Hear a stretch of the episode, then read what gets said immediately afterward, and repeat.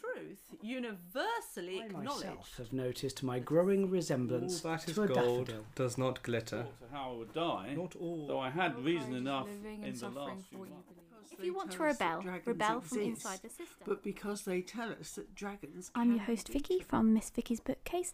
Let's begin our story together. Hello, I can't believe how beautiful and sunny it is outside, and that is just one of those perfect days where you've got the hint of autumn, but also a hint of summer still. I love these days where it just has that beautiful mix, and it's so beautiful outside. Anyway, enough about weather. Today we are here to talk about dyslexia and reading, I thought I'd start off by telling you a story. Now, when I was younger, I was very lucky because my parents encouraged reading, and I don't remember ever feeling pressure to learn to read. And I remember enjoying myself thoroughly at the library and getting loads of books and enjoying that a lot. Roll on to college, and I remember one of my teachers saying to me that I seemed to have a tendency towards dyslexia, and she she suggested that I get tested. Sounds really weird when I say get tested, but you know what I mean. And the rest they say is history. I was diagnosed with dyslexia, which I have to say is both a relief and a frustration at the same time. A relief because some of the things that I did as a child and as I was growing to see as an adult were really frustrating for me, but also it was frustrating because as an adult being diagnosed with dyslexia, it's really difficult to break those habits that you had formed as a child and try to try and help you overcome your dyslexia or make your dyslexia a bit more manageable. Everybody is unique when it comes to dyslexia. There are different kinds of dyslexia and it there are some people who are very mildly dyslexic, there are some who are severely dyslexic. There might be some like myself where the more stressed I get, the more dyslexic I get, which I have to say is the most frustrating thing in the whole world because the more frustrated you are, the worse it gets. Ugh, it's horrible. It's like being your brain is on uh, wading through treacle. That's the best way of explaining it. It just feels so slow and sluggish and horrible. Anyway, so I'm a dyslexic. Uh, no, I'm a kinetic dyslexic, which basically means I work really well with my hands, which is for me amazing. So, dyslexia is like my superpower, and there are some fantastic sides to it, but also the downsides. And being a kinetic dyslexic means that I work really well with my hands. My husband is quite envious actually because half of my family are dyslexic or have tendencies towards it. And he's like, You all can just do something at the drop of the hat, and the first thing you do is amazing. And I'm like, yeah, but wait until you get further on and then you kind of lose that edge. But anyway, so it's great having that where the creativity and thinking outside the box. But for me, my downside, it's two main things really, other than the stress. Stress is a different matter. First of all, it's language. I do struggle to pronounce words and I do tend to talk really fast because my brain is thinking so fast that I'm trying to get everything out really quickly so I don't forget what I'm saying because it that is the other part of my problem. I have a very bad memory. For me, it's the fact that I can never remember what I've done just the day before, or I can walk into a room and totally forget what I went in for. And that only happened to me yesterday, where I stood in a room for a good 10 minutes thinking, why did I come in here? And then finally figuring it out sometimes I don't even figure it out. I have to wait an hour or two. And it's so frustrating, especially as I just want to have a you know, if someone asked me to do the washing up and then I forget 30 seconds later, I don't want to do that. I want to be able to remember it. Having said that, on the other side of it, for my memory, I can remember the most obscure things. So, for instance, here's my little fact for you for the day. Feel free to share this fact. Spiral staircases in a castle go one specific direction because it helps to defend the castle easier. So if you're defending the castle, the uh, I think it's the way down. Um, your right arm, because most people are right-handed, um, your right arm is free to wave around and actually hit things, so it makes it easier to defend the castle. Whereas if you're coming down up the stairs, um, if you're right-handed, you are hampered in trying to use your sword. However, if you're left-handed, it's totally different. So we, won't go into there though, because um, left-handedness is a totally different subject. That is interesting to talk about, but not for here. So, as you can see, I'm kind of semi qualified to talk about dyslexia and reading because being a dyslexic myself, I've obviously had time to work out strategies to put into place to help me if I'm feeling particularly dyslexic or if I want to stretch my dyslexic bounds because just because I am dyslexic, it doesn't mean that I have to stay in this one box labeled dyslexia. I am my own unique person, especially as I am dyslexic and I work in a library. I know, really weird. People ask me all the time if it isn't my worst nightmare, and I tell them, no, that's not my worst nightmare. My worst nightmare is the fact that I'm an introvert, and lots of people make me feel like I'm in my worst nightmare. So there's that instead, and that is a whole nother story. Now, it does mean that I am kind of qualified to talk about reading and dyslexia kind of because I am dyslexic and I work I've worked in libraries for 13 years. But it does mean I'm not a psychologist and I am not trained to um, be comprehensive about dyslexia. I can only talk about what helps me and my dyslexia and how I've got a couple of strategies to push the bounds of my struggles. So, this is what I'm going to be talking about today. I thought I'd talk to you about it because sometimes somebody else talking about how they deal with their uh, disability or their mental stress actually sometimes helps you to see the different strategies you can do and actually apply them to yourself. So, I've got several, and hopefully, also by the way, this is the bonus, you can apply a lot of these to reluctant readers as well because a lot of dyslexics are reluctant readers, except for myself. I get told that I need to stop reading so, so much, which leads me on to my very first and most important point, and that is to read every day, every day, every day.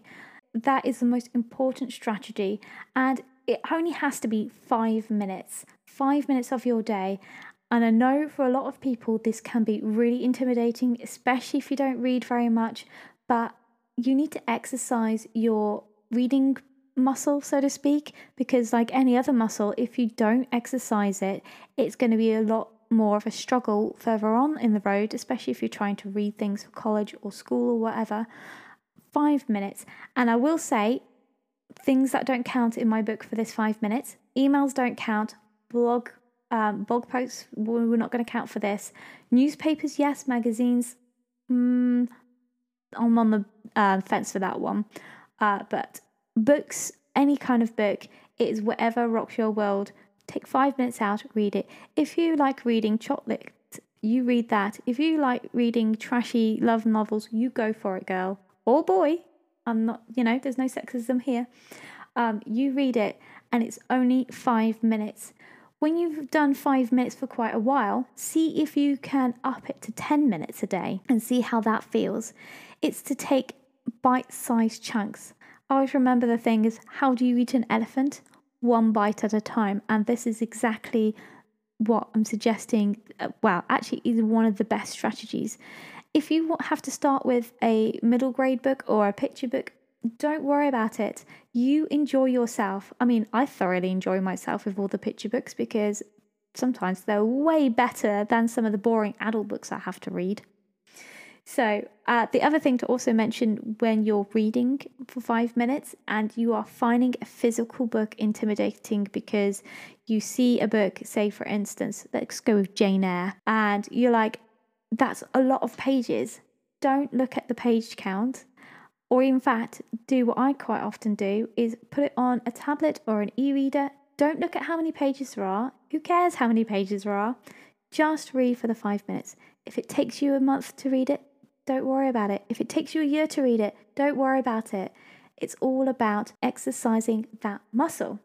Now, this leads nicely on to my next point, and that is to pick something you like to read rather than what everyone else tells you to read.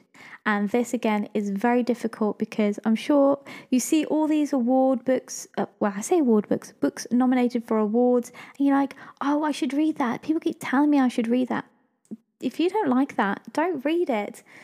The whole point is to enjoy reading, and if you find it again, it's really intimidating to read some of those books because they are literary and they have these obscure thoughts.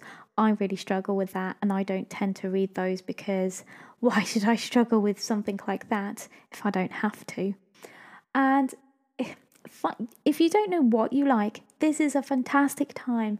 Find a genre or a type of book that you find interesting or easy to read. Again, if you have to read a picture book, don't you worry, picture books are still awesome. If you read a lot of comics, they're still fantastic. That's still reading. Go for it. Enjoy it.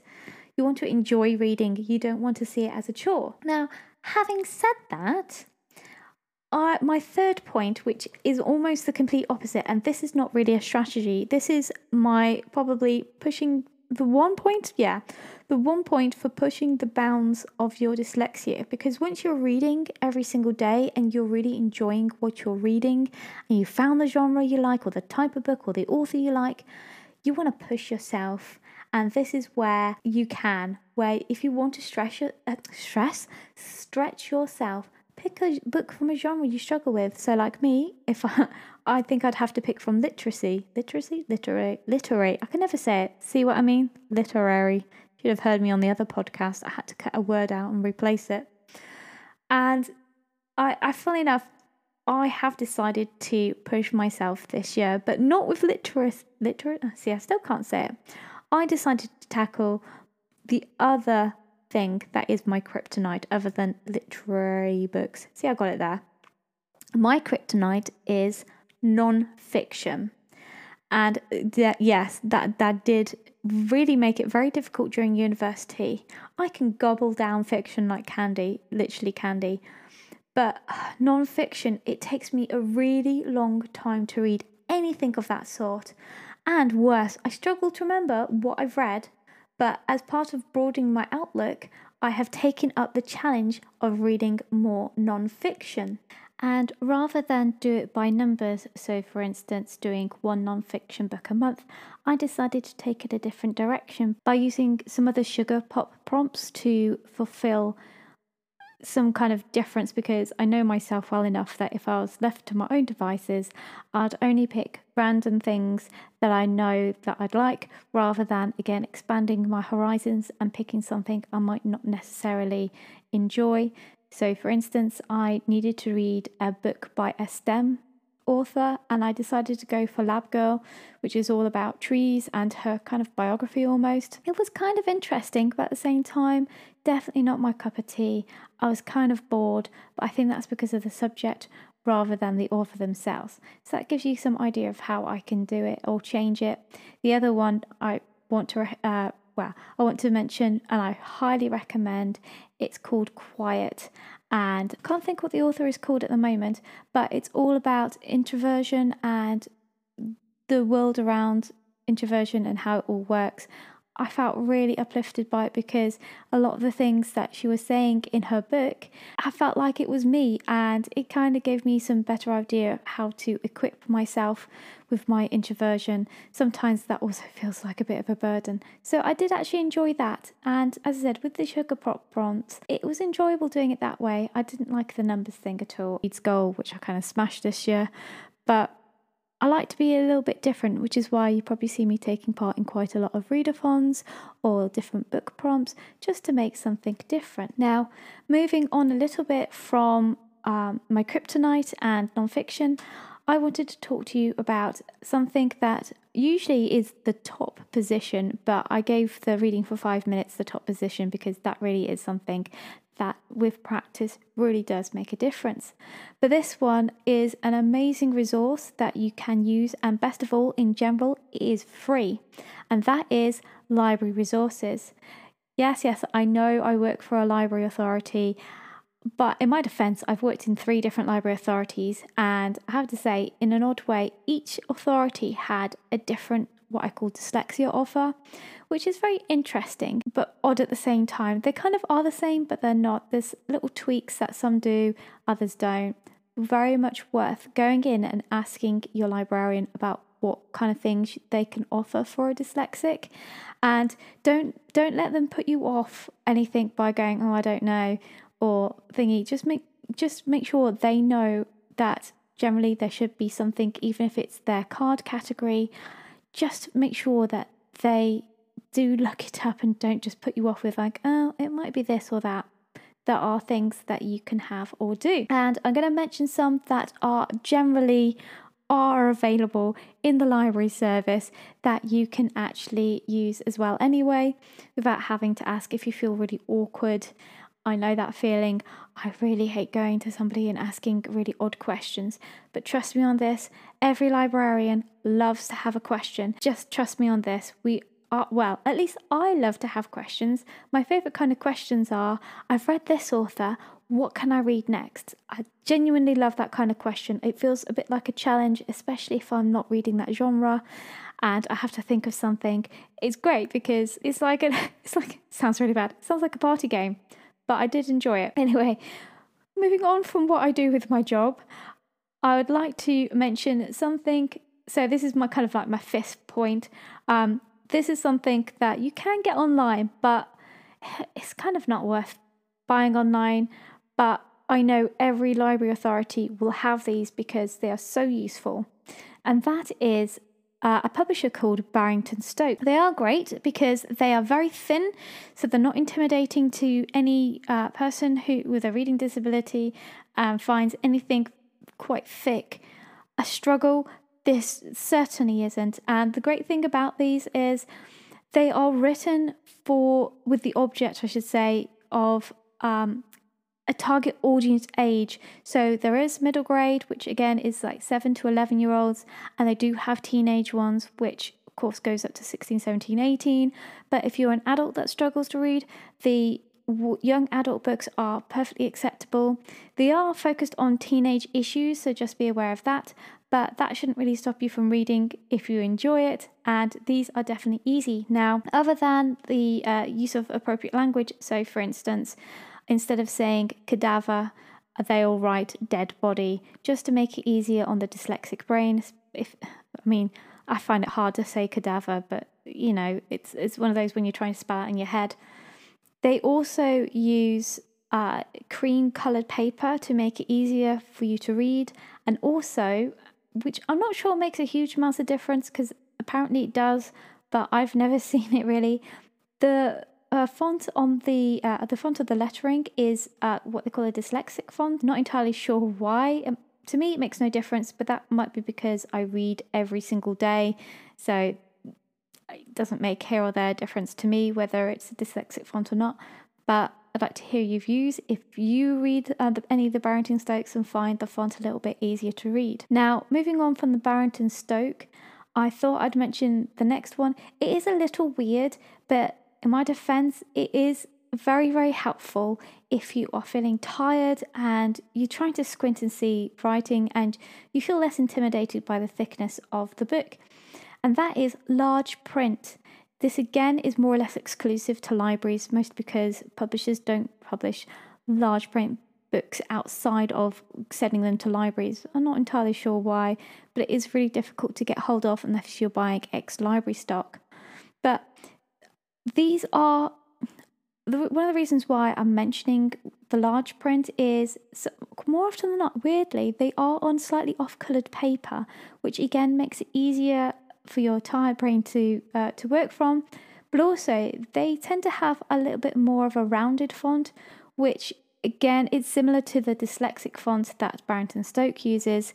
So you you have that option, and also it's larger print. And I don't know about you, sometimes you're really tired, and the larger print makes it 10 million times easier just to see and read. And trust me, when you're very tired, you kind of need that edge, so to speak, to be able to carry on reading. But I do recommend it. I know, as I said, it's a bit weird, but I do recommend that. And as far as I'm aware, and this includes America or Europe, they do have large print in all the different libraries across the world. So um, hopefully, I'm not speaking out of turn. Someone will tell me now that they're not available in Canada or somewhere very odd. But anyway, so that's that one. So the next one, it's kind of like a half and half where you can actually get this at the library, but also you can get a paid version of it. And I'll, I'll talk about the paid version in a second. And that is audiobooks. Audiobooks do count as a book, but I'm just going to mention here not for the five minute read. That has to be a physical book to read for the exercise, uh, the to exercise the muscles. So just bear that one in mind. But I will say I'm totally addicted to audiobooks, and when I was the most stressed and the most distressed about my reading ability, audiobooks were the lifesaver. I don't know how many hours I sat there listening to audiobooks and just enjoying the rhythm of the book and enjoying being part of the story without the stress of attempting to actually read. And this, oh, there is a, a side where they say audiobooks don't count as reading, but they do in my book. So don't listen to them. I may do a future podcast on that as a side note about audiobooks and reading because it's a great oral tradition. We've had it for thousands of years. Oh, and I shouldn't spoil the podcast that's coming a little later. Anyway, so it's great. Uh, the podcast, not podcast. See, you can tell I'm I'm going I'm getting tired now. I'm saying all kinds of things.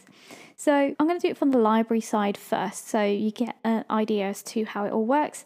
Now they do have library authorities they do have generally a fantastic range of audiobooks and this is i'm talking from a physical side they usually have three different kinds well kind of two now because the third one's a bit obsolete and i'll do the third one now which is tape yes the library authority i work for currently has tapes on uh, has tapes if you know what that is I'm with you on that. They're just totally obsolete, but I do know the older generation do like to use them because they can stop it wherever they like and it's easier on them. They are very few and far between though. Most library authorities generally have the audiobooks on CD and something called playaways. Now, the audiobooks on CD are very obvious. They're on a CD or multiple CDs depending on the story. You just put it into your CD player and play. That has the biggest range i have to say. If you want to listen to audiobook that is the biggest range because they've been publishing for the years and of course the library authority will keep on buying. So that's why it has the biggest amount. The second one is playaways and this is like an mp3 player where you just plug and play i'm not a particular fan of this mostly because i listen to audiobooks on my phone I won't say how I do it with the audio CD because I feel like I'll get in trouble, so I'm not going to mention that. But with the MP3 plug and plays, it's really easy. You can stick it in your pocket and you can walk around with your headphones on, and it's quite enjoyable that way. And also really good if you're going to walk the dog, you can again slip it into your pocket. Don't have a CD player or anything like that. So those are the ones that you can physically get. And more often than not, they do cost to get. Oh, sometimes you have to pay a rental fee, but quite a few library authorities. If you have, I want to say the dyslexia category on your library card, it sounds really bad. Every library authority calls it something different, but that's what I'm going to go. I'm going to call it for the moment. But more often than not, you can ask to have your library card set to like a dyslexia or a, it's not a disability category. I can't for life of me think what it's called, but it does allow you to borrow audiobooks for free from the library because they're aware that things like that are a struggle. It's very much like um, having a library card and you are going blind. That sounds really bad as well, but you'll see what I mean, where audiobooks or large print is actually better for the person who is going blind. It's a similar situation with dyslexia. Uh, library authorities tend to find that dyslexics like to listen to audiobooks more often than not, so they tend to give you um, rent free, so to speak, audiobooks. So it is worth checking out what the library has. Now, on the flip side, most library authorities now have e audiobooks, which is 10 million times easier to use, especially if you've got a smartphone or tablet or even your computer. And it's exactly what it sounds like, which is audiobooks that you can download onto your smart device and just listen to. Now, with the advent of COVID, a lot of authorities have bought like a million, I say a million, I'm exaggerating a little bit They've bought extra books. I mean, for instance, much to my shock, when I was on my uh, work one the other week, I saw Midnight Sun by Stephenie Meyer. I was quite surprised because that only came out last month and it was already there for me to borrow on audiobook. Well, only if I wanted to be in a large queue, because that's the other big downside is everyone else can borrow them for free as well as you. And everybody loves audiobooks, and sometimes it can be a bit of a queue, which is really frustrating if you want to hear something but I'm willing to wait. So have a look at your library authorities websites, see what they're offering with just your library card without having to change anything.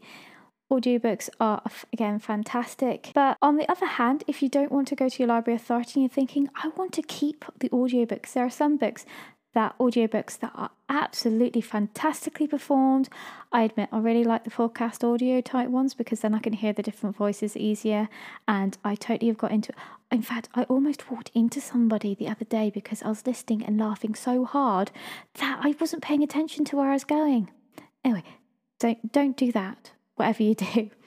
So with the audiobooks you can pay for, I'm going to mention a couple of services, but again, I might just mention these, I will mention these in further detail in a later podcast because audiobooks are totally awesome.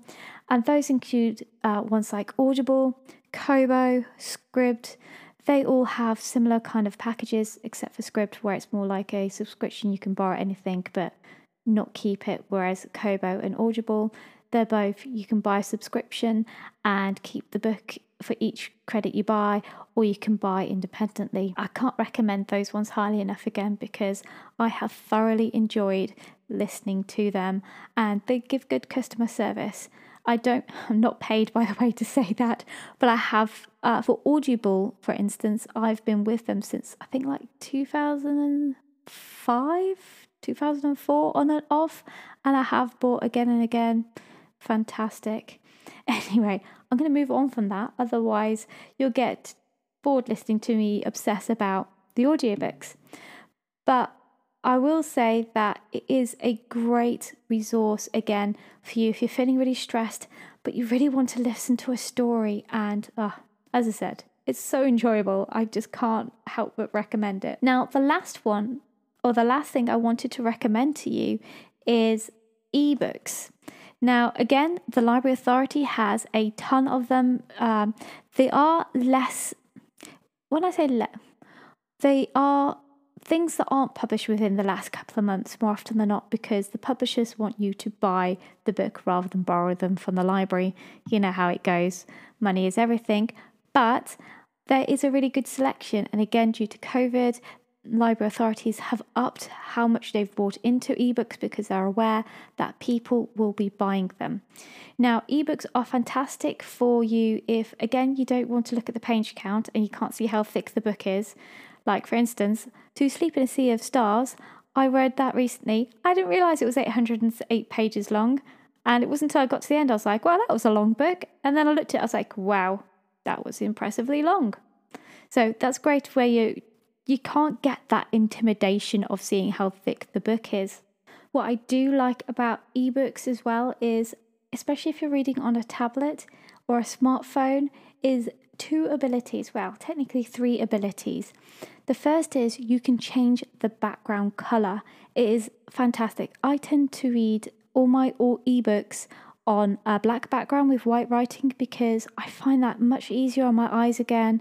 Things don't jump around. It is much easier to see. And the other thing, well, it's technically two, but it's related to each other, is you can change the font size again to make it easier on the eyes. You can also change the actual font itself. It is limited in the different fonts you can use, but sometimes it's very stressful when publishers use this weird font. It's like an all joined up one. And I'm like, how can anyone read that? And it does change it so you can actually see, see what they're trying to say. Sometimes it's very stressful trying to read really bizarre fonts, and I'm glad that you can actually change the font to make it easier. This also kind of applies to any e reader as well. I haven't tried, you know, it's really bad for me. I had a brand new Kobo a couple of months ago. I had to upgrade, and I actually haven't checked whether you can flip it round so you have a black background and white writing. I'm fairly sure you can, but you definitely can change your font size and your text size and your font size. You can change your font size and the font again in a um, e-reader. I also I, I thought I'd mention as well. Well, this is what happens with mine because I upgraded. It has a backlight as well, so when it gets dark, it glows a little bit. But you can set that to glow during the day if you want, again makes it way more easier to read and I really enjoy that. I don't know why it does. It just for me it just does. So hopefully now that I've run through all the different things that you can do, you can have some ideas as to what you can do to get out of that dyslexia box and up your reading game and just hopefully encourage you to read a bit more because it is a whole world waiting to be open to you. And it's a world that I love, or multiple worlds that I love dipping into and just enjoying. And I can't recommend enough just trying all these different strategies to see what works for you. And if you think of something else that should be added to this list, feel free to message me on Instagram at Miss Vicky's Bookcase, and we can always have a conversation about all the different things that I've done to help or what doesn't help. And if you can think of anything else that can help as well. So that is the end. I hope you've enjoyed yourself and you've enjoyed your day. And I will see you in the next podcast. Our story together has come to a close. Join me next time for a new adventure. Ankh Morpork, pearl of cities. People really are This like is not with vast rooms and tiny Libraries were full of ideas, perhaps the most dangerous and She powerful. delighted in the smell of the ink, the rough feel of the paper. Had commented once that children's Neil had a story that gift can for only making be someone enjoyed want to by punch children him. is Just not sad. a good The children's very story. weak-minded in the sight. refused to be influenced by literature and poetry.